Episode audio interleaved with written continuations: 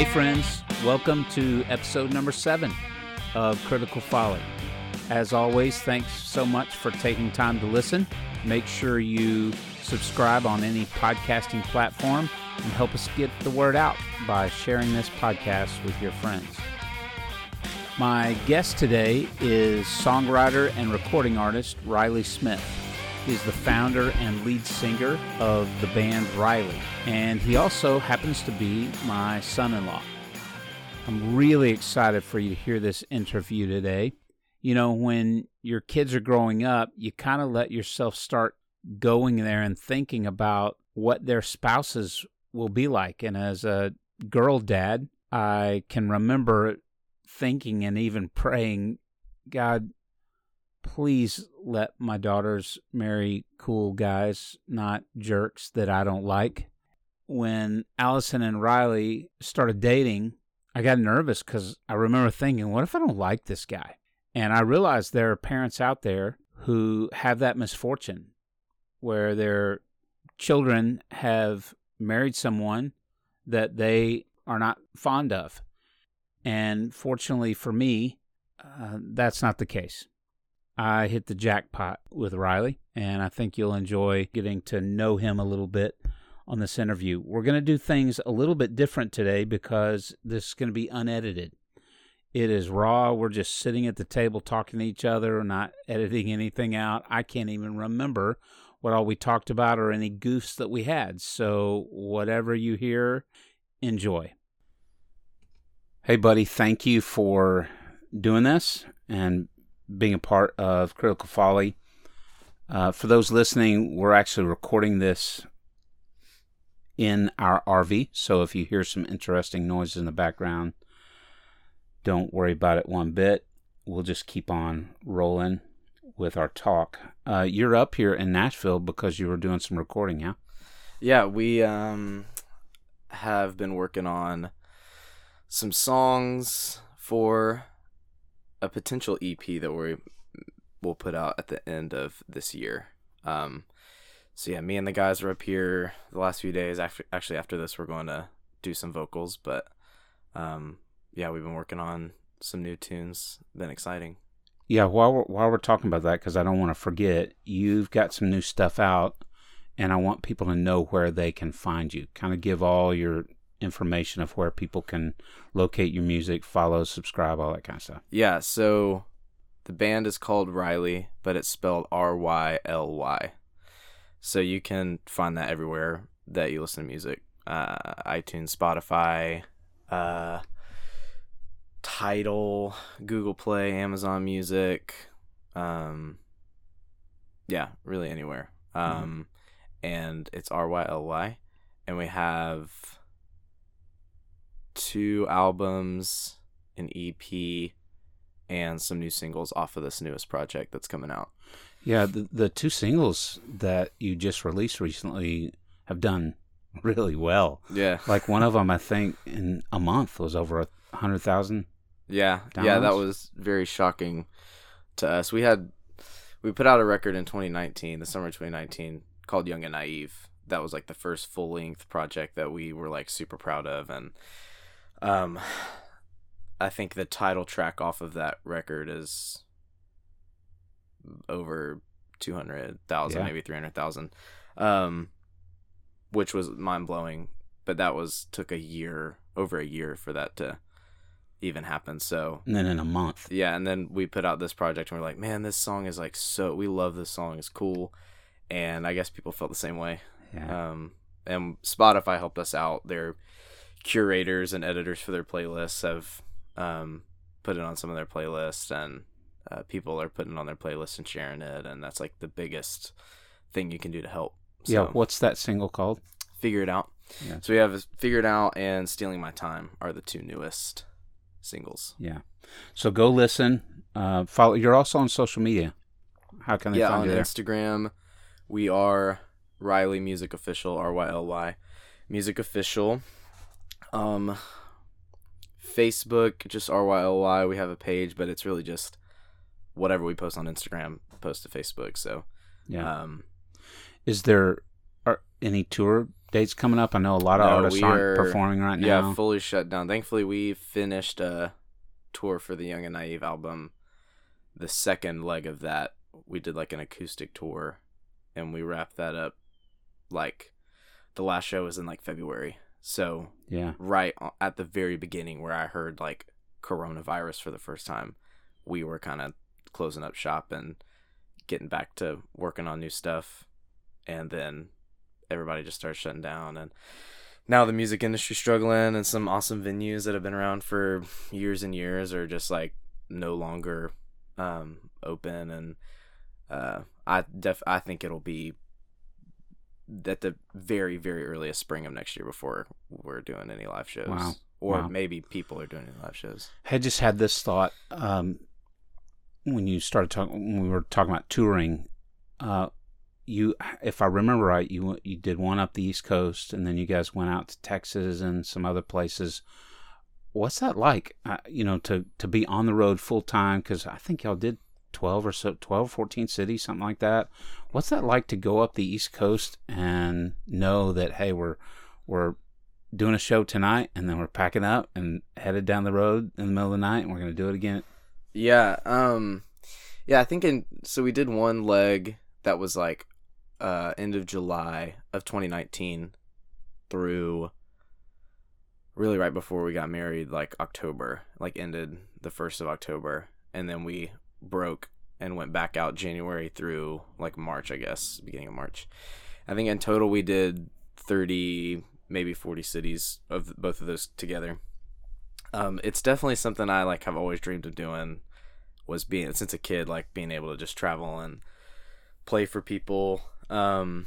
So it was really fun. It's a lot grosser than it's made out to be, just like having to find places to shower. And right, we're taking my 4Runner, so it's like one of us is driving, the other one's got a air mattress blown up in the back, sleeping and watching TV while we do 14-hour trips. But yeah, see, it's a lot of fun. There are a lot of young artists that are going to hear this at some point. They're going to go, that sounds so cool, man. Yeah.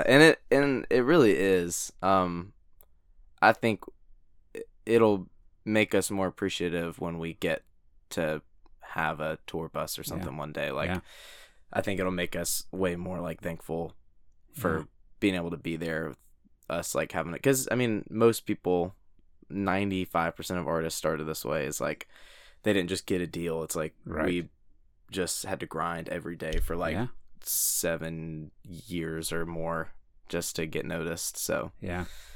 Wow. Well, hey, you mentioned wanting to do that since you were a little kid, and you got into music really early.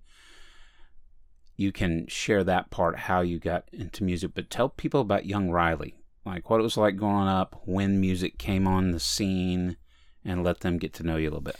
Yeah. So my grandmother has played piano and organ in her church for over 50 years, since my mom, before my mom, and when my mom was a little girl. So when we were like 3 or 4, we had a couple pianos in the house, and my grandma would come over to the house and teach us the basics, and we would do lessons with her every week. And then after that, once we started getting in school, we started taking classical music lessons, and my mom put us in piano lessons. So me and my older brother and my younger sister all did piano lessons for probably 11 years, most of my growing up. And I hated it. Every single second of it, I hated it. I hear that a lot. Yeah, my mom would set the microwave timer for, she would say, you're going to practice for 20 minutes. And she would set the timer for 20 minutes, and then she would go off and do her thing, and I would play for a while until she like kind of forgot about it and it became background noise, and I would run to the microwave and I would cancel the timer, and I would take like 8 minutes off of it and restart it, and then go back and keep playing, and then it would be done, and I would be like, all right, I'm good, I did 20 minutes. And she's like, okay. I thought I was sneaky. I'm sure she probably knew that. But yeah, we got into classical piano, and then I'd say when I was like 4th or 5th grade, I'd always wanted to play guitar, but I had them, I would just strum them randomly. And my parents helped me get involved in like a 4th and 5th grade kind of group at the church I grew up at. I started playing guitar there and started singing, and we did drama, like community theater for years and years and years growing up. So I also sang a lot, and I think people saw that I had natural ability to not only play and sing, but engage people in what I was doing and what I was saying. So my parents were huge in helping me get involved, and then helping my brother get involved. And yeah, and then it just was playing at church and playing at other churches, and then that became a source of income, and then became my only source of income, and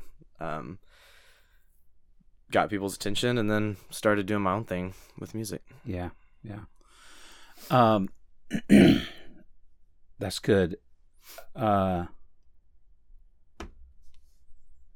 So I mentioned in the intro that you happen to be married to my daughter, Allie. Yeah.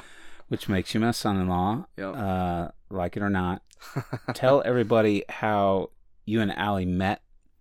Tell us that story. Yeah. So I guess the summer of 2018. Yeah, 2018. I was traveling with a band that was doing like conferences and like church gatherings and stuff, and so we were gone the whole summer. I mean, it was like, I think I was gone from May to August, and I would come home on a Saturday and wash my clothes and then get up the next morning and head back out. And it was fun. We were always gone, and that's like the lifestyle that I really wanted. So we played an event in Myrtle Beach, South Carolina. And the youth pastor there introduced us to some of their interns or their residents. And it was Allie Ferris and Rachel Cash, two best friends. And I remember me and actually another guy in the group being like, oh, they're cute. But we didn't. It was like a, hey, how are you? Nice to meet you. And then we hung out at different tables backstage, and that was kind of it. Her side of the story is that she was obsessed with me the whole week while we were there. And I was completely unaware of that, as a lot of men are. But then we were gone, and I didn't really think much of it. But all the while, she's like listening to my music and talking about me and looking at my Instagram. And then 2 weeks later, we play another one in Sky Ranch. I think it's Oklahoma. Mm-hmm. Yeah. Yeah. And I walk in, and we're setting up our gear and plugging in and starting a sound check. And it was America Night for, I guess, in a, like event they were doing after some of the service stuff. And in walks a girl with blue hair and blue lips and makeup on, a flag on her cheek. And I was like, for some insane reason, like, I've got to talk to this girl. And, yeah. And then we started talking and hanging out while we were there, and then I flew home at the end of that week, and we were dating by like that weekend. And then I was so in love that I drove up in the middle of the night on a weekend to see her for 24 hours and then drive back with a friend, and we totaled our car hydroplaning on the highway. That's right. That's right. Oh my gosh. So your daughter is the cause of me losing my first car, but yeah, she's the cause of a lot of things. Let's be honest. So how has marriage changed you? You know, everybody probably gets asked this question at some point, or maybe they think, yeah, or maybe they don't think. But how has being married? Because you guys, tomorrow, is it tomorrow? Mm-hmm, the 19th. Tomorrow is your 1-year anniversary. Yeah. How's life different? I have to share my money. So that's been one of the biggest things. I think a lot of people told us before we got married, it's going to be a huge shift. It's really going to take a lot of time to like get used to it and get comfortable. And you guys are going to have to like really learn things about each other. And we see some of our friends who are young and married, and they post like, this has been the most challenging thing I've ever done, but the most rewarding thing I've ever done. And if that's true for them, that's great. But we sit at home and we're like, are we doing something wrong? Because this thing isn't like that hard. I mean, there are moments, and we've never raised our voices at each other, but yeah, there are moments that are like, we're not on the same page, and we need to get on the same page. But it hasn't been difficult, really. I wouldn't say it's hard, but yeah, sharing my money, not just spending money on things that I want in the moment, and training my brain to think about somebody else before myself. Yeah. 'Cause I mean, my whole life it's been single and high school flings, but it's been single and, oh, I need this piece of gear, I'm going to buy this piece of gear, or I want to travel, go on tour these dates, like, I'm just going to go out as long as I want. Now it's like, oh, I should probably break it up and come home and see my wife, and yeah, so she's not just alone for months at a time. So that's good insight, because I think people that have been married for a long time would say that training yourself to think of the other person first is a lifelong journey. Sure. I mean, you never, I'm going on 30 years and I'm not good at it yet. Yeah. So, that's good. So tell us a little bit more about RYLY, the band. Who is it? How did you guys get started? So in 2015, I was playing at, the church I grew up at, and there was a guy who would come in and lead sometimes. They would contract him. His name was David Dalton, and he worked at a studio in Atlanta, and he was really involved with the church that I was at and another church in Atlanta.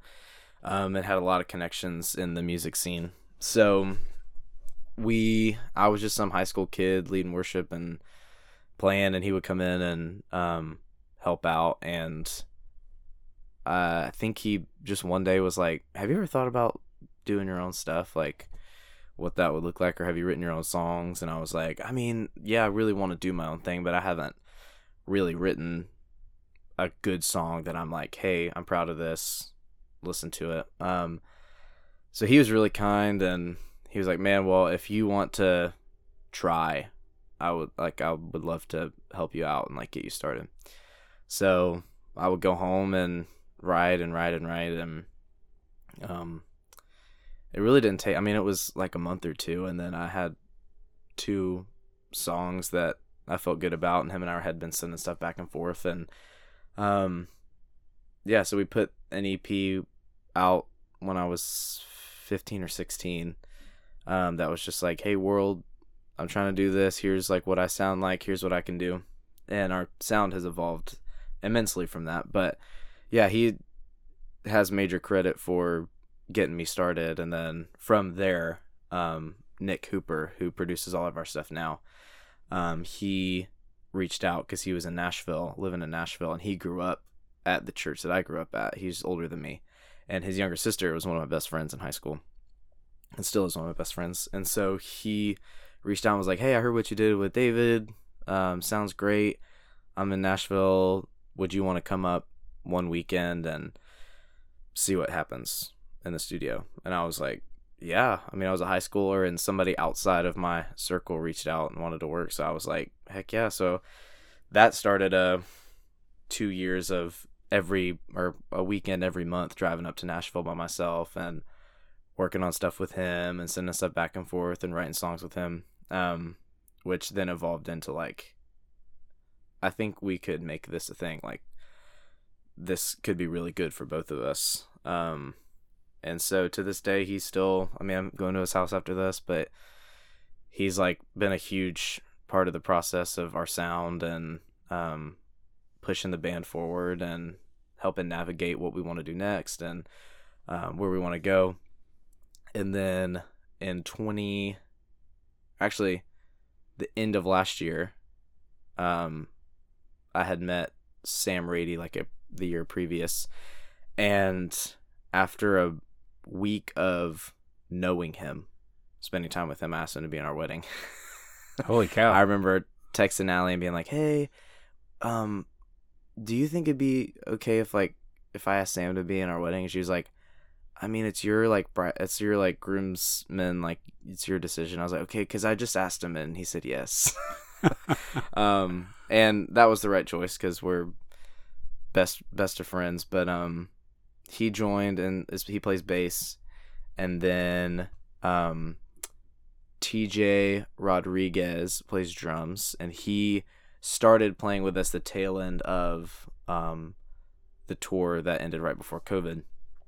But now he had moved into, we're all in the studio together writing and recording, and he tracks all the drum parts and helps arrange the songs. But he is potentially moving to LA in the start of January, which we're excited about.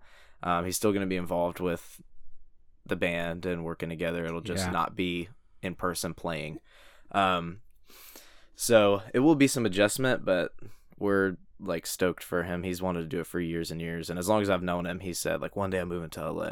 Yeah. So, we knew it was coming, and it just seemed, since everything shut down and work is tough anyways, why not try it out and see how it is? So we're excited for that. That's good. I'm going to take a break here and clear my throat and take this wig.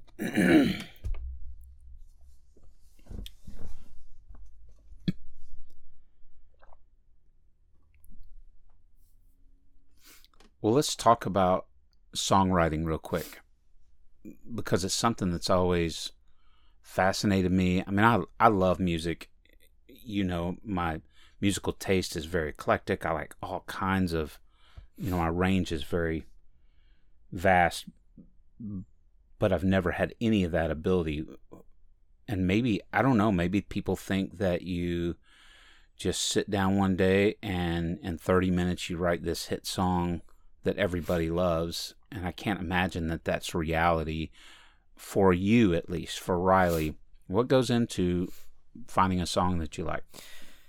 Yeah, I've never written a hit song, so I think when I do, and I think the people that, I watch a lot of interviews and a lot of stuff with artists that I respect, or people that I don't really enjoy but have made their living off of making hits, and I would say 60 to 70% of them would say, when I write a song, I have no idea that it's going to be the one that people cling to, or like the one that blows up. Sometimes I'll write one and think this is it, but most of the time the one I think is my hit is the least liked one of all of them. So I mean, I was watching something recently and John Legend wrote All of Me, and he was like, that was just a song that I have written with a bunch of other songs, and he was like, I liked these other ones a lot more. But he was like, I would play it at parties for my wife and for my friends, and he was like, they would all cry every time, and they were like, we've never heard something like this. And he was like, I just didn't think it was going to be something that was the most, that got the most emotional attention. And he was like, it did. And that's the one that blew up. But for me, as far as songwriting process goes, I know people who say, when I was starting out, I had people say, just write a song a day.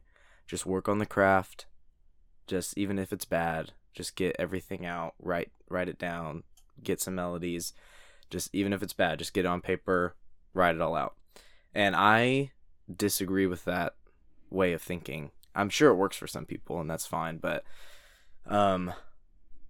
for a lot of people think is like, you got to turn on a tap and get all the dirty water out, and then the clean water is going to come out. So write, get all the crap out, and then you'll get the gems. And I just think it's either there or it's not sometimes. I mean, we're working on a song today that finally got to where it needed to be and is awesome, but the first draft of the lyrics I had written were all over the place, like theme-wise. It was just, this line sounds cool, but what is this song about? Bringing them together. Yeah, what is this song about? And that's really...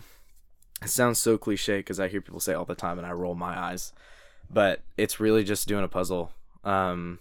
It's just mind games, like, okay, well, this melody sounds cool, and this melody sounds cool. How can we, in what way can we configure them, and what order can we put them in to make the song move forward and make the listener want to keep listening? And then lyrically, what is the song about? Is the verse setting up a story with tension in a relationship, or questioning something, and the chorus is kind of being the thing that ties it together? and every song's different. So it's really just, I just basically, my process is, I build out a track. So I'll start playing some chords and stuff on the piano or guitar, and I'll put them in different orders, and I'll write a verse feel, I'll write a chorus feel. I love the feeling of it. And then I'll come in and just sing some melodies over. I'll just loop it and start singing some melodies while I'm driving in the car. I'll listen to it and just hum some melodies, sing some melodies. And once I find something I like, I put in my voice memos. And then that's when the real fun begins of, like, what the heck do I want to talk about? And sometimes I've got lists of ideas like, oh, I've been wanting to write a song about this. I've been wanting to write a song about this. But a lot of times it just comes from conversation and experience. And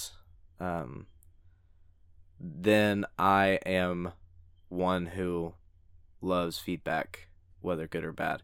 And with the guys, we have decided, like, a while ago that we were just going to do a no BS in the studio. So if something's bad or you don't agree with it, we're not hurting each other's feelings. Just let's save ourselves some time and just say, I don't like it. Love that. Instead of, what do you guys think about this? And really what you want to say is, I hate this. Yeah. And we all, the reason it's okay is because we all want it to be the best it can be. And it's taken me a while to understand that because I don't have the thickest of skin. So, and I know the industry is not cut out for people like that, but it took me some time to get there. And Nick and I are very different in that way. He's just like, I'll tell you as soon as I meet you how it is. And I'll do that once we know each other. Yeah. But, yeah. And having people that will give you the feedback. I have one guy, his name's Matt Morrissey. He lives here in Nashville. And him and I co-write pretty much every song together. I mean, we get a track, I start getting melodies and lyrics, and then we're on a Zoom call the next week. Like, all right, let's get through this. And so I'd say almost every song on the last album and all of these new songs coming out, he has co-written with me, because it's just good to have someone else who thinks similarly to you, but has different experiences, and can contribute something that I couldn't think of. That's fascinating, just to hear all that goes into that. And there's so many parallels to other walks of life. You know, most of my adult life has been either coaching high school football or pastoring. And whether you're building a message, you know, a talk for people in the church, or a message series, or you're putting together a game plan for a Friday night football game. Mm-hmm. It's all collaborative. And I've thought for a long time, and I'm like you, in certain situations I have really tough skin, but then I'm also a people pleaser and approval addict. And I think I've come to the conclusion that life would just be a lot better if everyone would just abide by that no BS rule and just go, this is how I see it. And I'm not trying to be ugly or hurt your feelings.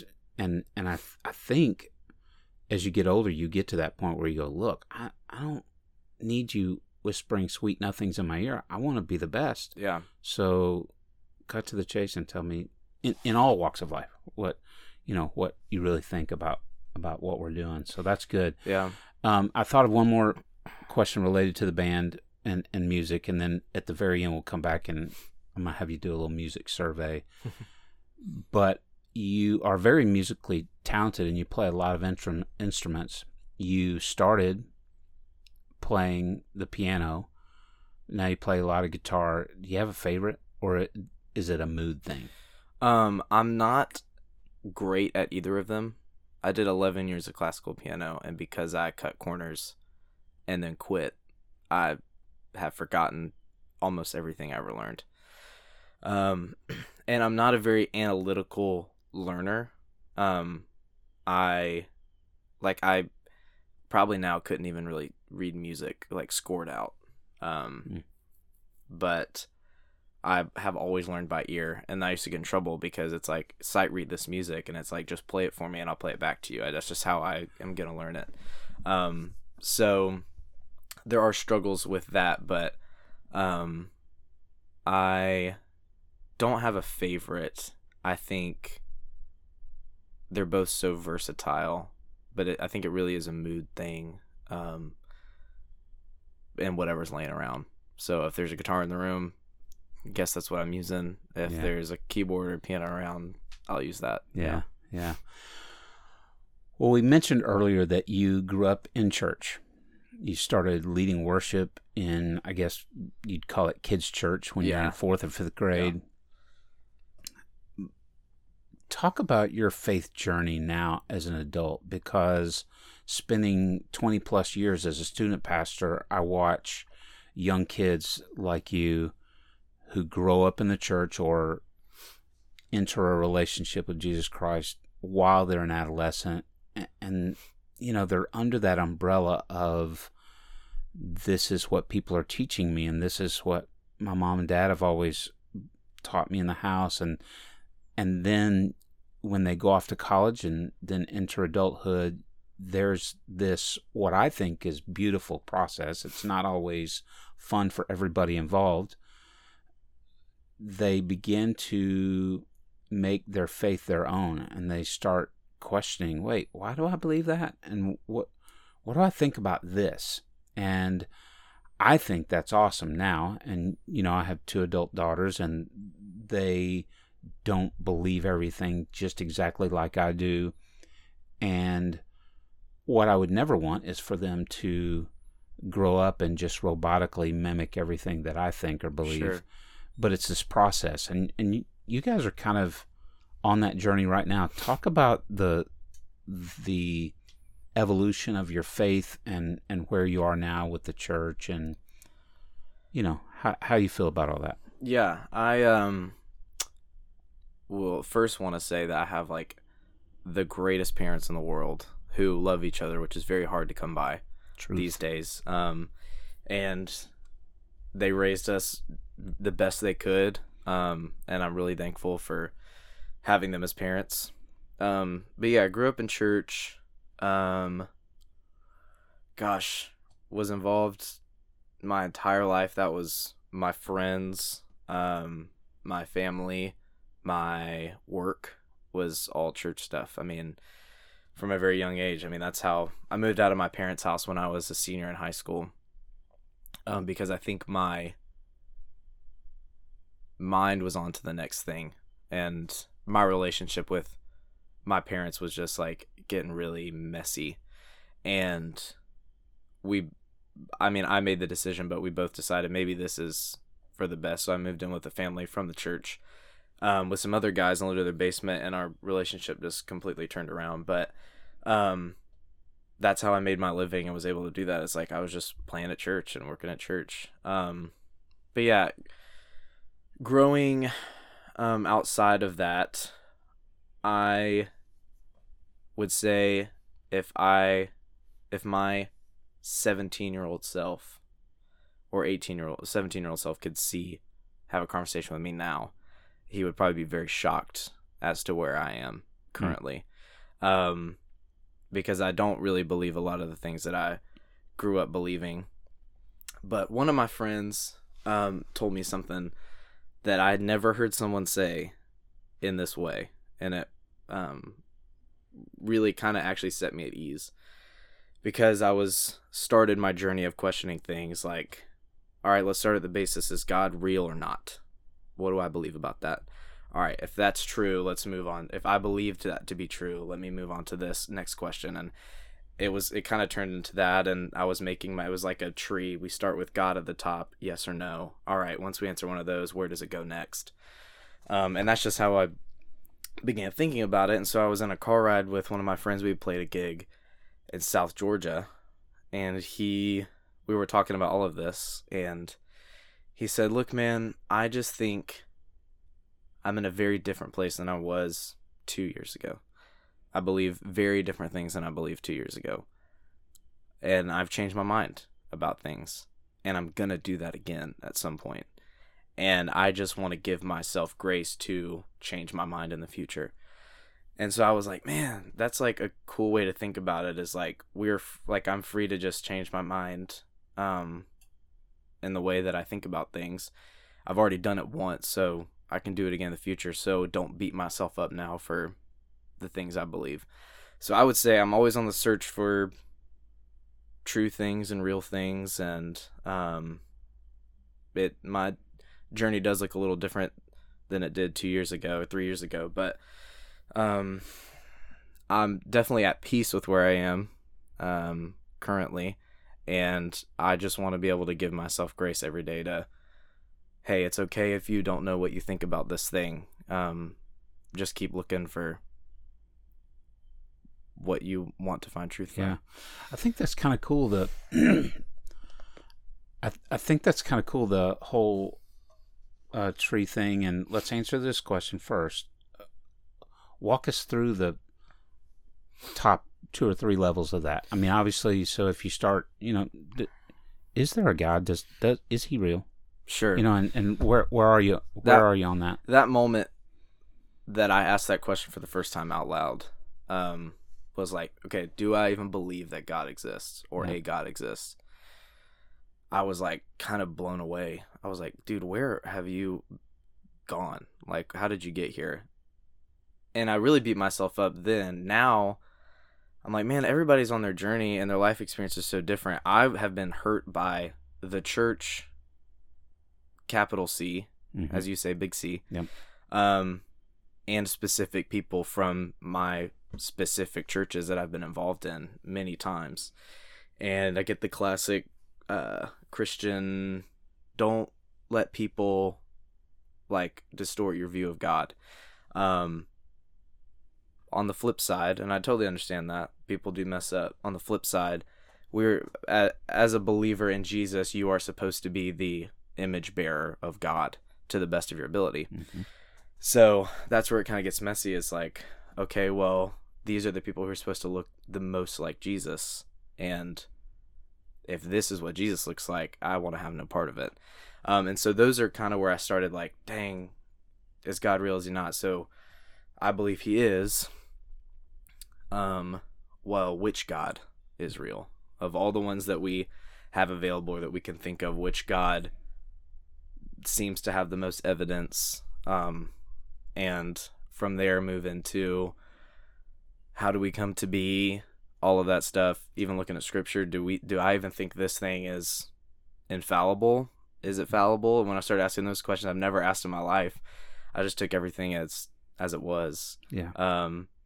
I began coming up with different answers, and it started to scare me, but as I've grown through it and realized I might think differently next year. Like, yeah. I'm not always just content, but I want to be happy with the present, and next year I will come to different conclusions, and that's exciting to me, to think differently. And I love all outside aspects. I grew up with Christians. I have atheist best friends. I have agnostic friends, and I love hearing all sides of every topic. Yeah. And then I can make my decision on what I think about it. Yeah, I think that's one of the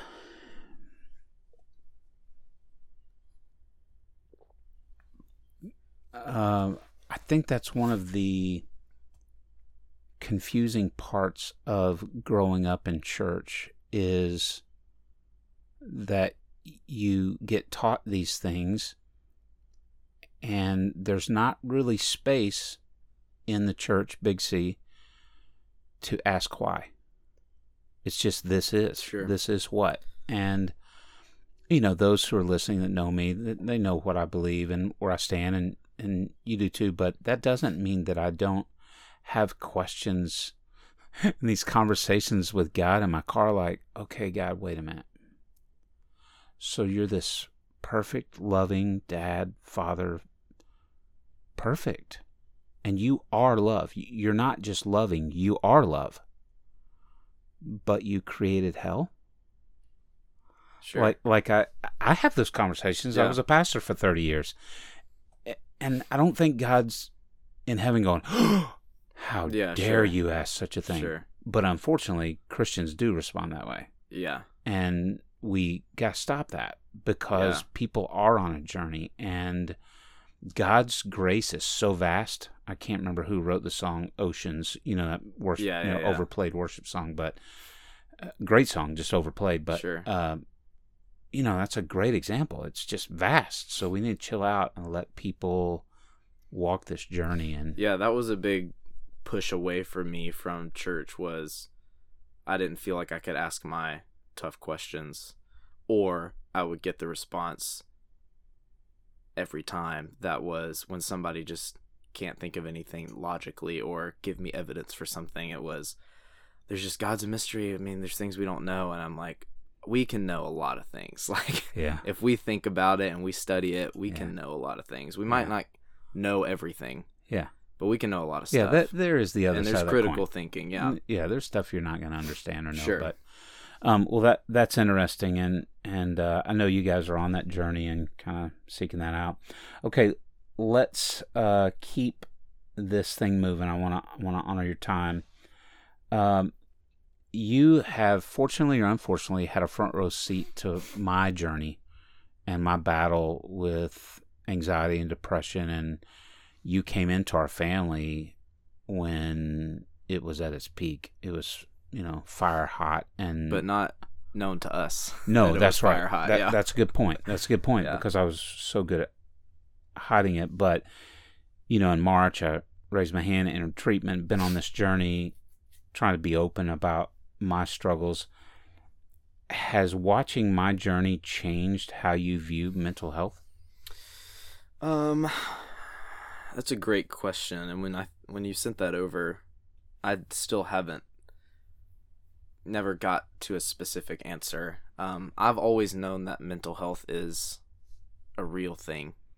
And that it is so vast in the types of mental health. I think it's serious. I'm a personal believer, I know you are as well, that everybody needs therapy. Yes. If you have access to it, go. Yes. If you're if you can afford it financially, go. Even if you're in a great place. Yeah. And by the way, let's find a way to make it affordable. Exactly. Yeah.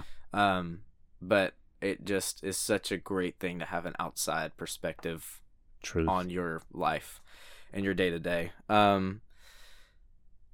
Yeah, I think something I realized is how easy it can be to lie to yourself. Is something that I saw once we got on that FaceTime call and you broke the news to everybody. I was like, I had no idea.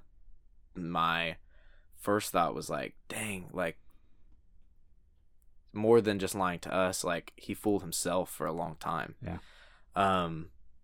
And I know you've talked about before, you're like, I did know, like at some point this has got to stop. Yeah. But it's good for right now. It feels good for right now. And I need it right now. Yeah. So it can be really easy to just lie to yourself about where you're at and the state of your mind. But it made me respect you so much more. Because I think in a lot of those situations, somebody finds out something and has dirt on you and uses it as like either you tell them or I tell them. Yeah. And then you have no choice but to get clean or get some help or at least deal with it. Yeah. And that's still just like, it takes a lot more time for the like actually being apologetic for your state or the wrongs you've done when somebody else is holding something over your head. And it made me respect you a lot more to see like this father and husband just be like, hey, this has been happening, I'm tired of it, and I know I need some help, and I know it's going to suck for all of us to have to go through this together, but I got to get help. Yeah. To be there for everybody and actually be present in the moment. So that was a big thing. And I've seen one of the biggest growing factors for me in my life was, sorry, we'll come back. No, you're good. This was all on and there's no coffee in it. I don't want it to shatter. Keep going. But one of the biggest growing points in my life was my dad worked in Atlanta, corporate job, was high up at SunTrust downtown. And the only time I'd seen him cry was when I was a kid, when his father passed away. And then one night at the dinner table toward the end of him working there, he was like, I don't think I can do this anymore. Like, the changes that have been going on, the boss I have, like, I really hate what I'm doing, like, and where I'm doing it. And then moving on from that, a few years later, he's always wanted to start a restaurant, so he got a double-decker bus from London, England, shipped over to Savannah, Georgia, had people drive it up. They parked at Lilburn, Georgia, in by their town hall, in the city little tiny town where I grew up. And if you don't know where Lilburn is, it's near Stone Mountain, Georgia. But yeah, he set it up. They built a deck around it, and they gutted the whole thing, cleaned it, repainted some stuff, got a bunch of new stuff, and they sealed it and made it good for dining. And so they turned the upstairs and downstairs into dining, and then they had like a 18-wheeler trailer that they made a kitchen and had it fully furnished as a kitchen. And they opened that in the summer of 2018, I think, and it rained every day that summer, every single day. And they had to sell the business after 6 months of opening it. And it was a dream my dad had that, and his mind failed. He was like, this failed. I don't want to talk about doing it. I don't want to think about it. And for me, it was amazing. He thought that everybody saw him as a failure. And I saw my dad chase after something that he wanted to do his whole life, but it took him 30 years to do it. And it made me think, I don't want to wait that long. Even if it doesn't work out, I'll be able to say, I tried. I at least did it. And to see my dad be like, I tried it. Wasn't the right time. Rain. Nobody wants to eat in the rain in the summer. It's just hot and humid. And he tried it. Didn't work out the way he thought it was going to. But he can't be on his deathbed one day and be like, I just wish I had done that. Yeah. So that was just really cool for me to see that in my dad. Yeah. And you know what? All that falls under the umbrella of mental health. Yep. And I think that's one of the things that's broken in our country is when people hear mental illness or even mental health, they think of this spectrum from Kramer on Seinfeld to Rain Man. Yeah. And they don't realize that everybody's brain gets sick just like your lungs or your leg gets sick. Yeah. And it could be a short-term depression, but then there are chronic issues like I've dealt with for the last 15 or 20 years. And I think that it's something that the more we talk about it, and the more people that do raise their hand and go, look, I'm struggling with this. Dak Prescott of the Dallas Cowboys just came out and said he struggled with some of that, and I hope more people will have the courage to do that. And it's one of the reasons we're doing this podcast, to just bring awareness that people struggle and people hurt, and it's okay. It's okay to even say it hurts, and I don't know how to deal with this, and I don't even understand the way I'm feeling, and it's okay. We got people for that. Let's get you some help. Let's stop firing people when they say I have a problem. And I don't mean my situation. Sure. So any of my church friends that are listening, I'm aimed at you. I'm not trolling you or anything. You mentioned your dad chasing after the restaurant and made me think I'm a big Bob Goff fan. Sure. And he is big on go after it, man. Yeah. So what if you fail? What's failure? It just means you get to try again or try something different. And he tells a story in one of his books where he's a boat lover. He loves boats, and he saw this boat that he just fell in love with, and he kept walking past it. And he wanted it, and he had these dreams of fixing it up, and it was an older boat and. So finally, he just says, man, I'm dropping the cash. I'm buying this boat. He walks up to the guy. And he's like, hey, man, can you tow this to, I have a dock. Can you tow it? Nice. And I mean, it's been this long process, but he finally buys the boat. The guy tows it over. Bob sits out there till it's dark, looking, man, I can't believe this is mine. He goes to bed, and he woke up the next morning, and the boat had sunk. And oh my gosh. He makes the point that you can stand there and feel sorry for yourself that the boat you've been lusting after and dreaming for is now at the bottom of the harbor. Yeah. Or you could go, well, now I get a new challenge. I wanted to bring this thing back to life. Now I really get to bring it back to life. Yeah. And that's kind of the... Did he recover the boat? Yeah. Dang. Yeah, it's seaworthy. And so... That's amazing. Yeah, and I think that's the way I'm looking at my life and my career. And okay, so, you know, what do I want to do now? Yeah, I can do whatever I want. So excited about that. Yeah. Okay. I want to.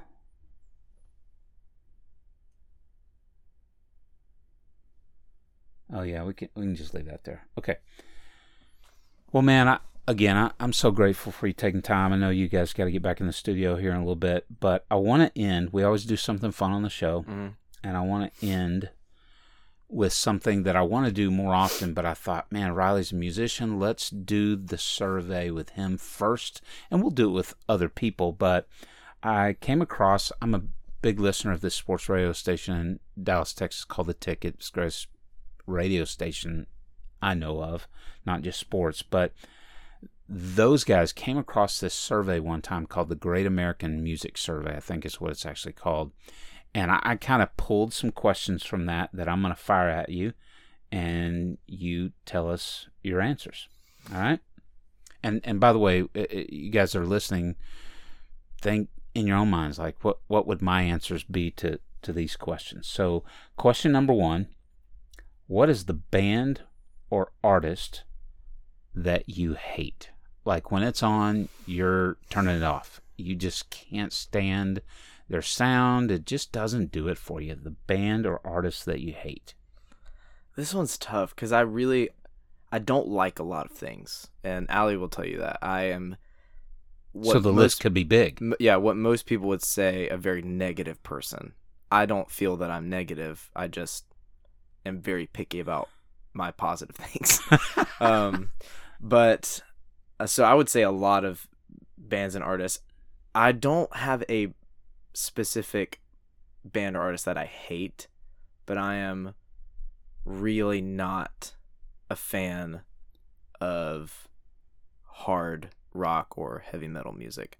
We were listening to some in the studio yesterday, just like laughing at different stuff and like, have you heard this song? Have you heard this song? And the whole time I was like, I'm having anxiety right now. Like this music it just really scares me. And I get that some people love it and that's awesome. I cannot stand it. Yeah, so give me some examples of songs, you know, because that's what I grew up on, man. That was, on career day in ninth grade, I dressed up as David Lee Roth. Yeah, I mean, I can't even tell you specific songs. Yeah, but there are some that are really, really bad. Oh, we listened to some like programmed computer drums that there's no way a human could ever play that fast. Yeah. And we laughed and it's just bad, but it's crazy. We talked a lot about church a little bit ago, and one of the things that pop Christian music has tried to do over the years is just emulate what they see in regular society.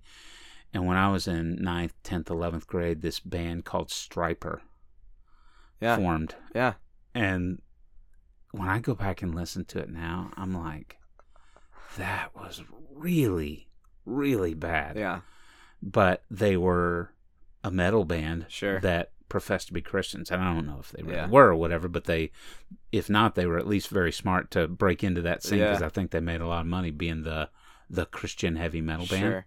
So no metal, no hair bands. And I don't want to I won't say hate because I just don't want to disrespect my fellow music industry and maybe that's people, a bad word, you know. Just I have some artists. The next question, I got some answers. Yeah, so you know, I just think I have some artists. Like I've told people before, if Tracy Chapman comes on, and bless your heart, Tracy, you're a talented person, but I just can't do it. Sure. Or Sade.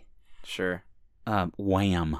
Yeah. I just can't do it. I just got to change this channel. Yeah. You know, whatever. So, okay, that does lead us to the next question. What band or artist, or what is a band or artist that you think is overrated? Your comments and your responses are probably going to be off the wall. Because every time anyone asks me this question, I get a lot of like hate. Not real hate, but... Well, if you're listening, be prepared. Email us, criticalfolly@gmail.com. Yeah. Find us on Facebook. Or if you want to text Riley directly, Instagram. His phone numbers. Yeah, there you go.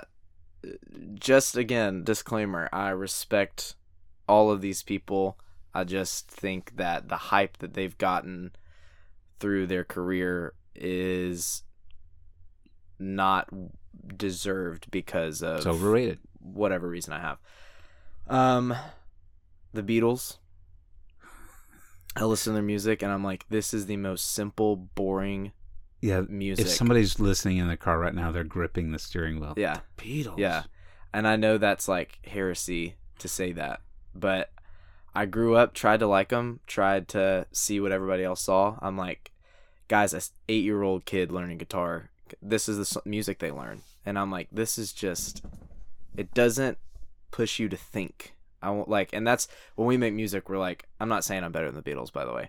I'm just saying when I listen to something personally, I want it to inspire me to think or feel something. And when I listen to that, here comes the sun, I'm like, yeah, it might make you smile, but I'm just like, man, it's just so easy. I don't understand how they got to be the biggest band in the world. Yeah, I'm so glad that your mother-in-law is not here listening to this right now. And then one more that I might actually get more hate for this than the one I just said. Again, respect them, but Beyonce. Okay. Great, she's a great artist. And very few people can dance as hard as she does for a whole show and still never miss a note. That is insane. Just don't think she deserves to be called a queen of, or the queen. And yeah, those are two that I've always felt that way about. You just can't say that all the time in conversation because people will just get mad, and I'll debate about it, but I just here I was bragging about my vast musical taste, and I know hardly anything about Beyonce. I think she's the single ladies girls that are and again, she's got great music, she's a great performer, just an amazing singer, just doesn't deserve overrated the title. Doesn't mean they're not good. Exactly, just means they're not okay. That's good. All right, the band or artists that surprised you at how good they were when you did hear them. Man.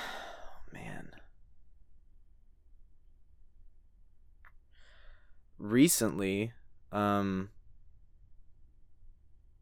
this artist called Dua Lipa. She's like a bigger pop artist now. But I just heard her songs random places, and I was like, it's just not like my style. And some of my friends started like, dude, have you heard this new album she put out? Have you heard this? And I was like, no, I don't really listen to her. And I listened through her newest record, and I was like, this is amazing. Like, just the choices they made in production, the different sounds they use, and the way their songs feel, or her songs feel, I was very blown away by the newest album. Another one would be a band that's now one of my all-time favorites, but Colony House, which is Stephen Curtis Chapman, CCM artist, his sons... the lead singer and the drummer are his sons, but they started a band back in 2015. And I remember being in high school, and some of my friends were like, have you heard of this band? And I was like, no. They're like, it's Stephen Curtis Chapman's sons. And I was like, this is going to be some boring, normal CCM music, like whatever. And I heard it, and I was like, just blown away. Absolutely blown away. And they've only gotten better with time. We're actually coming up here in a week and a half to see them in Franklin. They're doing like a drive-in show. And that's a band I actually have had the pleasure of getting to sit down with their drummer, and he bought me coffee, and we got to hang out while they were on tour. And we message every once in a while, but they're just some of the best in the game. And when I first heard of them, I was just blown away. Yeah, that's good. I love this question. And I hear them ask it in this survey a lot. I love this one. It's band or artist that made you fall in love with music. I can answer this two separate ways, and I will quickly. But when I was younger, the first artist that I remember hearing and understanding what music even was Keith Urban. And my mom, that was like her celebrity crush growing up, and when I was growing up, and she would play Keith Urban in the car all the time, and I would put his CDs in my little portable CD player with my little over-the-ear headphones, and I would listen to a song called Days Go By. Every home video that we have, I am singing it in every shot somewhere. So he was the first artist I ever remember even understanding what a singer was, what a musician was, at a very young age. So he sparked that, and then what I revere as the greatest band of all time, are The Killers. And they just made me think differently about music, but also what makes every song great. Brandon Flowers, their lead singer, is to me one of the top three greatest songwriters of all time, and even the decisions sometimes that they make musically that I'm like, I don't know if I love it, I still am just like, over the whole scheme of things, they are the greatest, and they sparked kind of what we do now. Yeah, that's great. Best band you've ever seen live? Like the best show? Maybe not the best band, but they put on the best show. Gosh, on an arena level, yeah. I would say it's a tie between The Killers and Justin Timberlake. I've heard a lot of people say that Timberlake's really good. I got to see him in Nashville, and then 2 nights later, I worked security at his show in Atlanta. So I got to see it twice, and it was just unbelievable what he can do and how engaging he is, and just the set design, and the stage was like the entire floor. People had a bar in the middle up against the stage, and that was amazing. And The Killers too, on that same level, just some of the best. And then the best show that I've seen in like maybe a 2,000 to 4,000 seat room is Colony House. No band I've seen at that level bring the house down like they have. I mean, even if you don't like alternative kind of indie music, I think everybody that can sit in a room and watch them play will have some sort of, be moved in some sort of way. Yeah. You mentioned celebrity crushes. I think I might have a little crush on Justin Timberlake. I do. If you don't, you're crazy. He's the man. He can do it all. Yeah. He really can. Okay. Band from the past, maybe they're before your time, or they're just not together anymore, but a band that you would love to have seen live that you never got the chance. Queen. Yeah.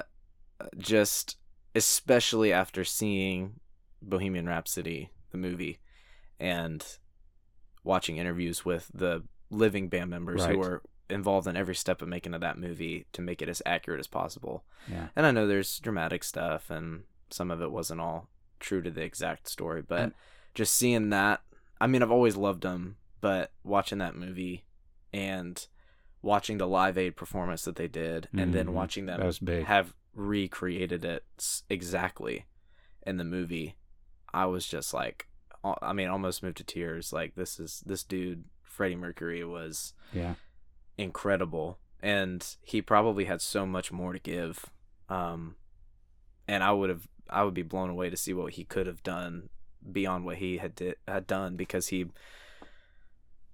was just such a force. And seeing the way he performed and the way he engaged a crowd, very, very few people can do what he did, especially with the amount of people that were at that Live Aid performance. I mean, it's crazy, insane. But I would, in a heartbeat, I would go back to that performance. Yeah. Am I making this up, or did Brian May, didn't he just recently pass away? I don't know. I don't believe so. Okay, maybe not. I don't know. That's why you need to get a guy over here who's always researching while we talk. Yes, that's true. Okay, so band that you never get tired of hearing, and maybe it's a repeat, but you know, it may not be your favorite band of all time, like Killers, but just a band or artist when they come on a playlist or you hear them on the radio, you just, you love it.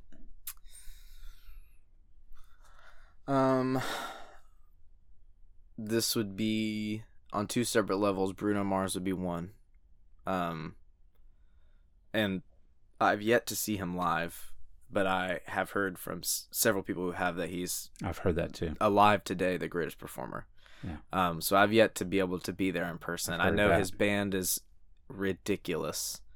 So I would love to see him, but I never get tired of hearing his stuff because he just is like, he just thinks so differently in the pop world. And then a band called Augustana is another one. They're more alternative singer-songwriter side. It's really their lyrics are so good. Their lead singer writes all the songs, and I think the band has morphed into just like a name that he uses now, but it's just amazing songwriting and the way that they put stuff together, and you can listen to their records top to bottom and it's made to flow perfectly through each song. And I'll never skip one of their songs when it comes on. Yeah. Okay, last one, and this is my favorite question to ask people. Who would be your guilty pleasure to listen to? And by guilty pleasure, I mean a band or artist that people be surprised that you listen to, or maybe that some of your buddies might even make fun of you for listening to. But what is your guilty pleasure? One Direction. Yeah. Is one of them. All the girls in middle school and high school would freak out over them, and I would be right there too. Like, not publicly. Allie was one of them. Not publicly. I wouldn't be like, oh my gosh, did you see blah, blah, blah? Or have you listened to blah, blah, blah? But when people would talk about it, I would be over here with my phone under the table like, oh, One Direction, what video, what song? And I know they didn't really write their songs, but... They're kind of a manufactured band. Yeah, but still, like, the biggest, like, boy band in the world, and...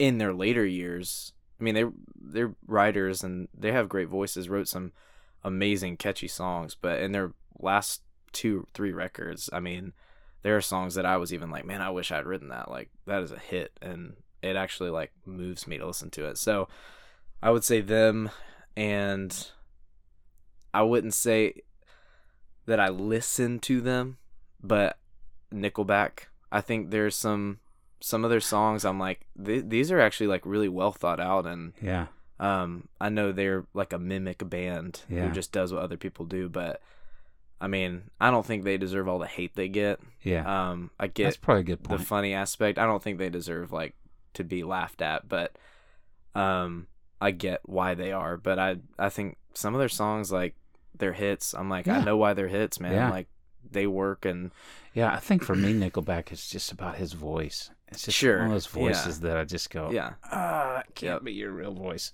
Yeah. Well, man, thank you. Thank you for taking time to hang out. And I know you got to get over there and get in the studio. I wish all the best. Tell people one more time how they can find you and find your music. Yeah.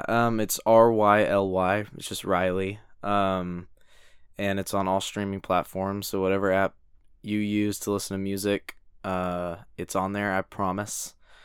And we've all our music's on there. We got our 2 newest singles, Figure It Out and Stealing My Time, are up, and we've got a lot more to come very, very soon. So we're stoked about that. And social media, Riley Music Official. Yeah. RYLY. Just go on Instagram, Facebook, and just type in RYLY, and we should be the first thing that pops up, thankfully. Sweet. Thanks, buddy. Thank you.